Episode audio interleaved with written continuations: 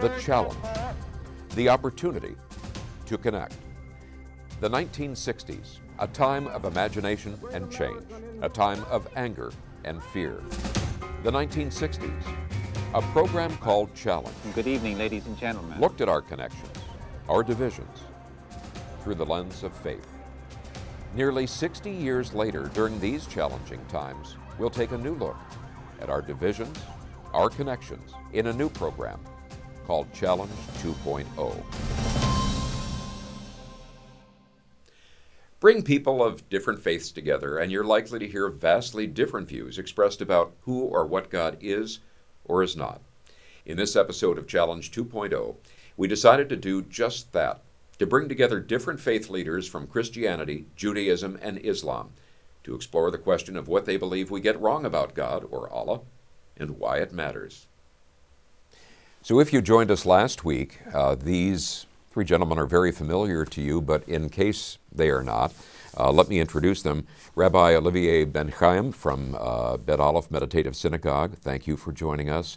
Uh, Imam Jamal Rahman from Northwest Interfaith Amigos, and Pastor Dave Brown, also of Northwest Interfaith Amigos. Thanks so much. It's we said this last week. I'll repeat myself. They can always edit this out. It's so nice to be sitting in the same room with each of you. Likewise, thank you. Thank you. Thank you. and to feel your good energy. Well, last week we tackled the very uh, difficult subject of loneliness. We thought we'd dial back our ambition and uh, instead just look at what we get wrong about God and why that matters. So uh, I don't think that's really dialing back. It's a very difficult question, but I think uh, is the effort to understand God something that only matters to people in your positions as faith leaders or to theologians, or does it really matter to all of us? Does that have a key impact on our lives? And Olivier, I might begin with you on that. I think I'm going to start with uh, with a quote, one of the most powerful teachings that I, I have come across in in those many years, that um, that says God does not exist. God is existence itself. Um, and your question really brought that for me because uh, is the is understanding what God is uh, relevant to people that are not uh, in, in the line of work we are?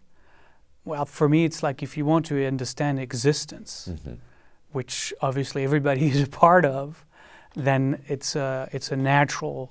Um, uh, it's a nar- natural thing to, to do to try to really understand what spirit with a capital S, presence with a capital P, uh, truly is, as it is what I am. So, absolutely, for me, that would be critical. Critical. Jamal? You know, Prophet Muhammad, peace be upon him, he had this wonderful, we call it hadith. Hadith means saying of the Prophet mm-hmm. Muhammad. He said, you know, no matter what the religious authority, religious judge tells you about anything about God, invisible world, always or first consult your heart. Mm-hmm. Because really understanding God, who is total mystery, absolute mystery, uh, mind cannot fathom it. Mm-hmm. Maybe the heart can sense it. That's why there's a wonderful Islamic saying in these matters, move from a knowledge of the tongue to a knowledge of the heart. Connecting with God is actually an experience, uh, which we all need, all of us. And it goes way beyond what theologians say, uh, these scholars say. If you have to consult anyone, you know, the Islamic uh, teachers say, consult a mystic who has really gone deep into a personal experience of that great mystery. Because there's another very, very famous saying he or she who tastes knows. Mm-hmm. Otherwise, we're living on what is called borrowed certainty. Dave? I think the question of God is crucial for people beyond people in our line of work because it really is about well, is there something more, or why are we here? What does it mean to be human? And I think the growth of the spiritual but not religious in American society is that religious teachers have not necessarily given answers about what God is, what that word means. Mm-hmm. And so they've left religious institutions, but they're not willing to forfeit the sense of transcendence or mystery that is encompassed in the word, but saying, I'm spiritual. Mm-hmm. The theologian that kicked me towards the church instead of teaching poetry uh, was Paul Tillich, hmm. who mm-hmm. countered the Protestant Reform notion of God, of supernatural theism, God up there coming down on us, manipulating things or taking a nap once in a while, to the sense of God being, in Tillich's words, a ground of being. Or God being existence itself. Or a friend of mine, um, the late Marcus Borg, who said we need to move to a sense of panentheism.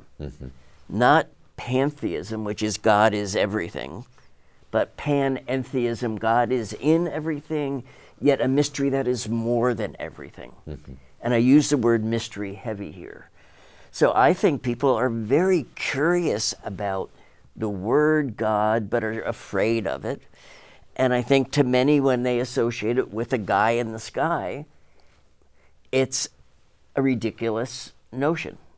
You know, they, they, they think we still believe there's a firmament, and on the other side, there are cities and buildings and somebody managing things. Mm-hmm. That's not what we're talking about. Yet I don't, even in this time, hear that spoken of in that many faith communities, or that redefinition of God is beyond being. So that brings up the question should our ideas of God change through our life? And I guess what some people might find upsetting about that is that does God maybe change? So, what are your views? Uh, should our ideas change over time? You know the wonderful saying that uh, we do not see things as they are, we see things as we are. So when my level of consciousness goes higher, when I become more evolved as a human being, I just begin to have a deeper sense uh, of what is God. So, for example, you know the Quran says God is Zahir and Batin, outside of you and inside of you. So for me, uh, in my last few decades, I've become more aware of yes, God is outside of me, of course, and I have to be of service to really connect with God. That makes my uh, soul joyful. But God is also inside of me, in the innermost chambers of my heart.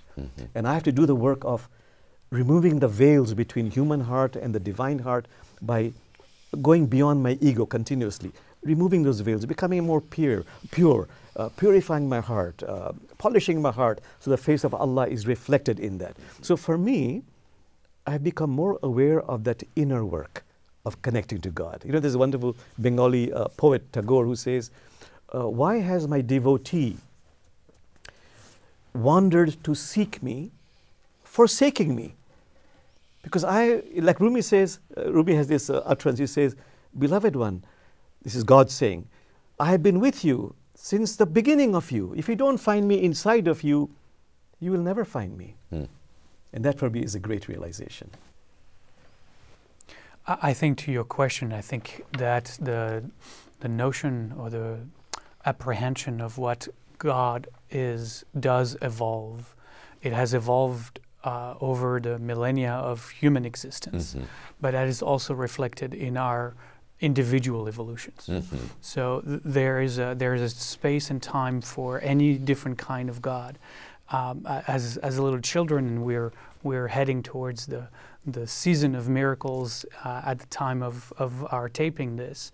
Um, you know, th- there's something really natural for a little kid to believe in a Santa Claus like God right? There's this, this magical sense of the, the of the world. that children are very in tune with the magical sense of the universe and, and of their life within within it. You know, so you have the tooth fairy, you have all of those mythical being that surrounds a child, and that's an, that's a that's a modality of understanding spirit, of understanding uh, of understanding God. It's just a different name.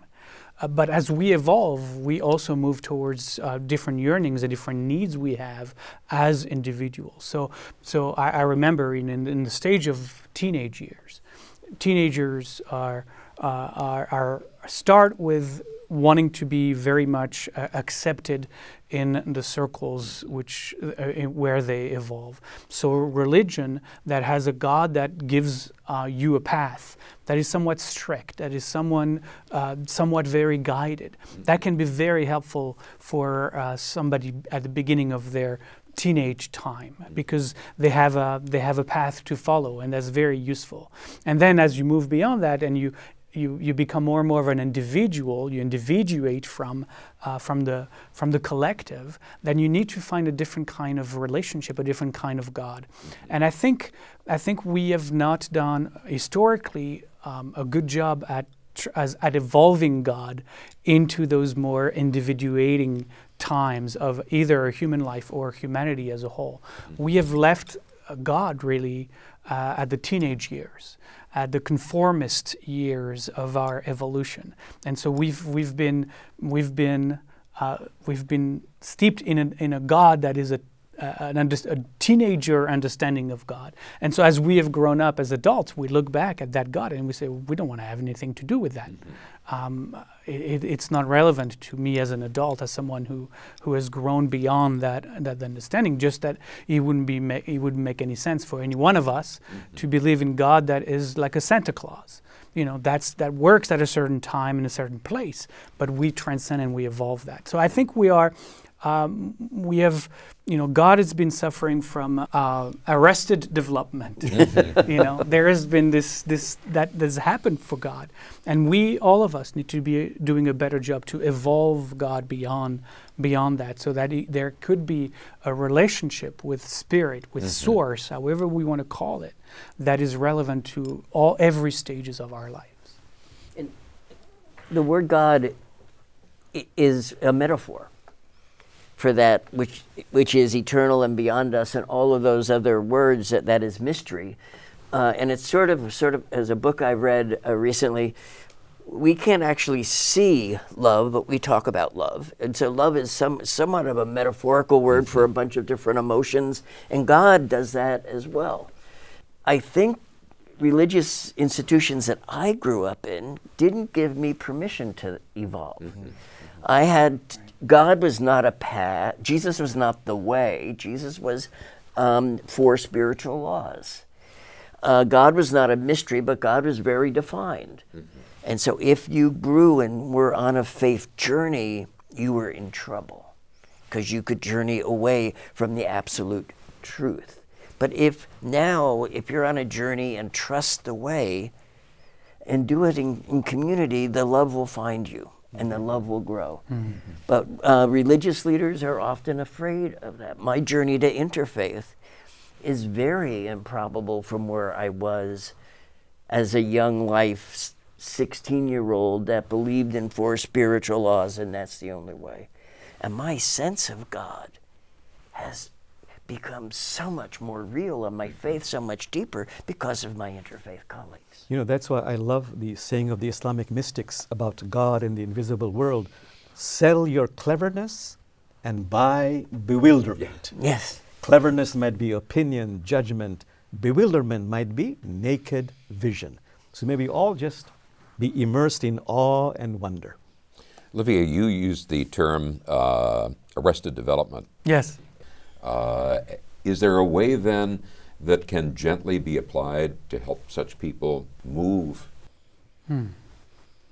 That's a difficult question because um, because it, it's not just one way or one thing that mm-hmm. is going to support someone uh, continuing to grow and evolve and expand their consciousness. Mm-hmm. Uh, usually, uh, I, have, I have found that it's oftentimes uh, dozens of different things that suddenly show up in one's life mm-hmm. a book a meeting uh, an encounter mm-hmm. with someone uh, something a video you know there's all kinds of input that has to uh, to to happen for someone to go oh maybe there's maybe I could I could think about it uh, from a different from a different place mm-hmm. and a different perspective.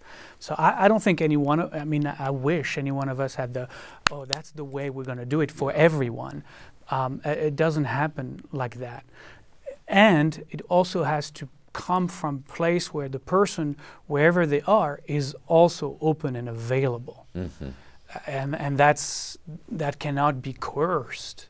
you know, just like love cannot be coerced to to to to be able to make yourself available to receiving a different something else um, i- i- is is is the quintessential um, first step on any journey. Um, so I, I don't think there is any magic uh, formula that anyone can use. But there's a very important uh, point I want to make here.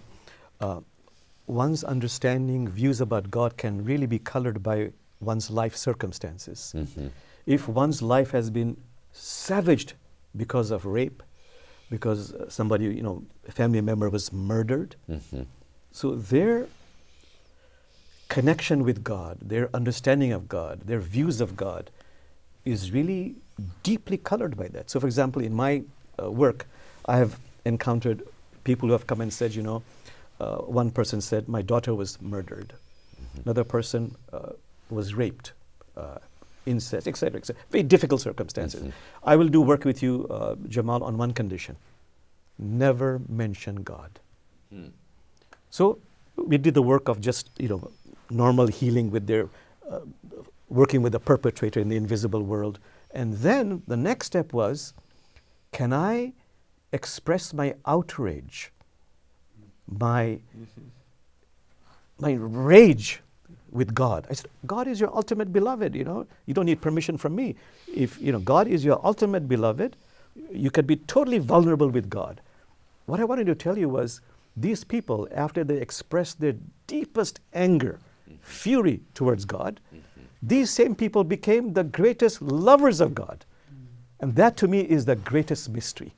I always joke and say, you know, and I, I mean it very sincerely, when I meet these people, I get so shocked by their transformation in a very loving way, but I always stay away because if I meet them, they're always talking about God, God, God, God, God. There's a very famous Sufi uh, song that says, you know, Allah hame Allah walo se bachaye, meaning, oh God, save me from all these God lovers. but the transformation that I've seen Yeah. because of their very willingness to be vulnerable, expressing their f- deepest anger, sadness, anguish to their most ultimate beloved, brought them closest mm-hmm. to that great mystery. So, if God is a mystery, and I've heard each of you say that in different ways, why do we argue about God so much then? We can count to three and all say ego at the same time. But you know, uh, Brother Jeff, that's a very good, very good point. Why do we argue? You know, the Quran has a verse that says, Oh, human beings, you're argumentative. And then the Islamic mystics say, you know, what is all this unnecessary debate about God? And I love Rumi who gives this metaphor. Debating about God is like a bird that ties a knot around its legs and unties it. Makes the knot even more complex and unties it. Makes it even more complex and unties it to show off its strange skill. Forgetting the point is to escape. We forget that, you see. So why do we argue about God is Trinity or just you know whatever you call? it? We say Muslims say Allah is one, one, one. You know all the monotheistic traditions say that, but do we really know what that means? If I really believe that, would I mistreat you? Would I have meanness in my heart if I really understood that? So it's just words that I am saying, but I'm just parroting what my scripture says. Do I mean that? Do I live that? So, arguing about God, whether it has 10 arms or 20 or trillion arms, uh, none of us know. None of us know. So, your point about why do you argue about God, that's the last thing we should argue about because we know absolutely nothing about God. Yeah, I'm not sure we are even arguing about God. I think we are arguing uh, uh, am- amongst each other as the right way to get to God. you know, um, uh, one of the metaphors that I like is is uh, you know there there is a mountain in every tradition, but you know so I'm going to quote just Mount Sinai as part of my tradition. But the image that I uh, often have is that all of our faith traditions are encamped at the foot of the mountain, and all of us want to follow Moses or who- whoever your teacher is, uh, all the way to the top of the mountain. But when you reside at the bottom of the mountain, and the, the, the base is so broad and wide that even if you see another uh, faith tradition over there also trying to make its way to the mountain, you're very going to be very easily saying, well, that's, that they're never going to get up the mountain. Our, our path is the path that leads up the mountain. The, at the end of the day, and maybe that's why uh, Brother Dave was mentioning that uh, earlier, is that uh, the mystics are in all of our traditions are are the ones really uh, who have brought to their their followers the tools that you know when when the hiking gets really high uh, really hard and and you know and, and you're losing you know a little bit of air because you're so you, you're so climbing to the last few the last few uh, miles let's say. Um, but as you as you as you keep climbing those paths will actually lead to the top. Then you see the other path that because now they're much much more closer than you as the as the mountain narrows and you start to see at that level that actually no it's not just my path that leads up the mountain. Look at this path over there and this tradition over there. It looks like they too are rising to the top. They each have their own way to doing it but you can only know that you know when you climb a mountain you have to clear the, the forest part mm-hmm. and then it becomes more barren towards the top. You have to move past the forest. When you're still climbing in the forest you're going to still believe your path is the only path that goes up. Mm-hmm. But once you start clearing the trees and the forests then you start seeing no it's not actually the case. And so we're done arguing at this point. Mm-hmm. That's where the arguing just stops because it makes no sense. And I'm, I mean, I, I'm all for dialogue, very engaged dialogue back and forth about different experiences and maybe challenging different experiences in order to grow in community and in awareness. Mm-hmm. Arguing to be right right is really all about ego yes and all about Nietzsche's will to power. Mm-hmm. If you claim that you're right about God, then you have the power.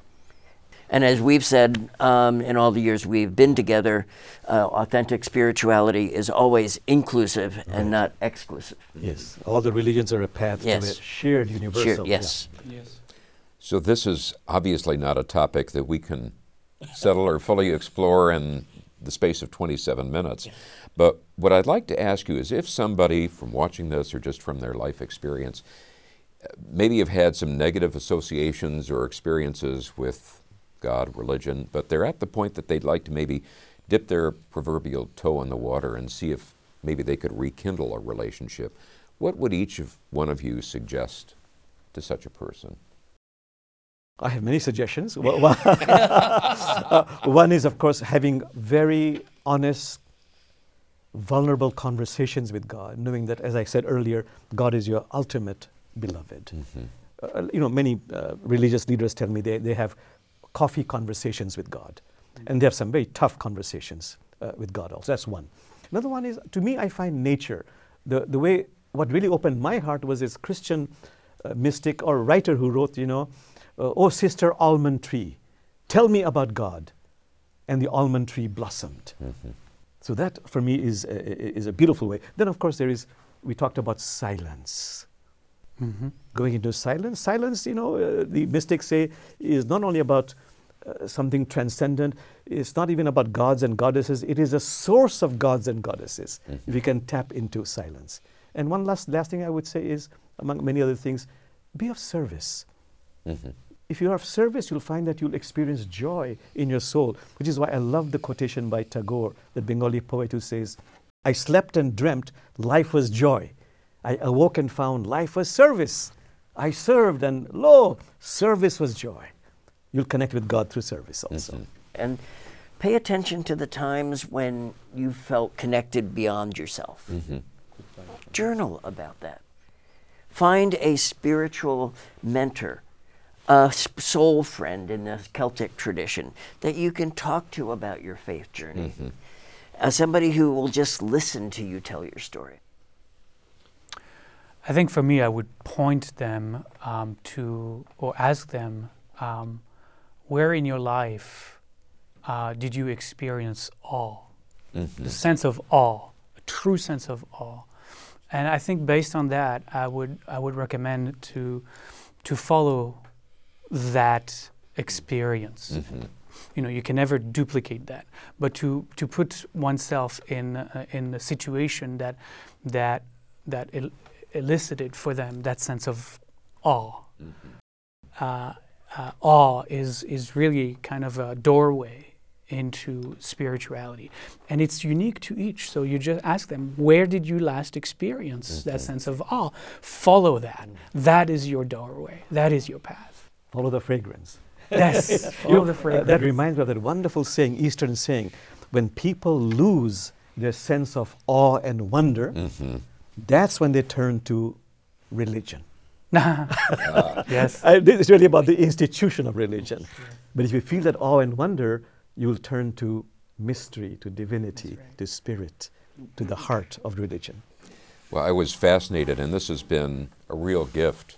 It's a gift to get your wisdom, it's also a gift to see how you interact with each other on something that often divides people, but it's been evident as we've talked these past minutes uh, how it can draw people together and how it also demands of each of us a great deal of work within ourselves. So I thank you each. Uh, it's such a pleasure to be back here in person, and I thank you for joining us and hope you'll join us again next week on the next edition of Challenge 2.0. Thank you. If you've enjoyed this program, found our conversations to be informative, entertaining, and thought provoking, and the vision inspiring of people from different backgrounds who can disagree without being disagreeable, perhaps you might consider supporting our program with a contribution. Your support will not only help our program continue, it will also support the broader efforts of Paths to Understanding, our supporting parent nonprofit organization.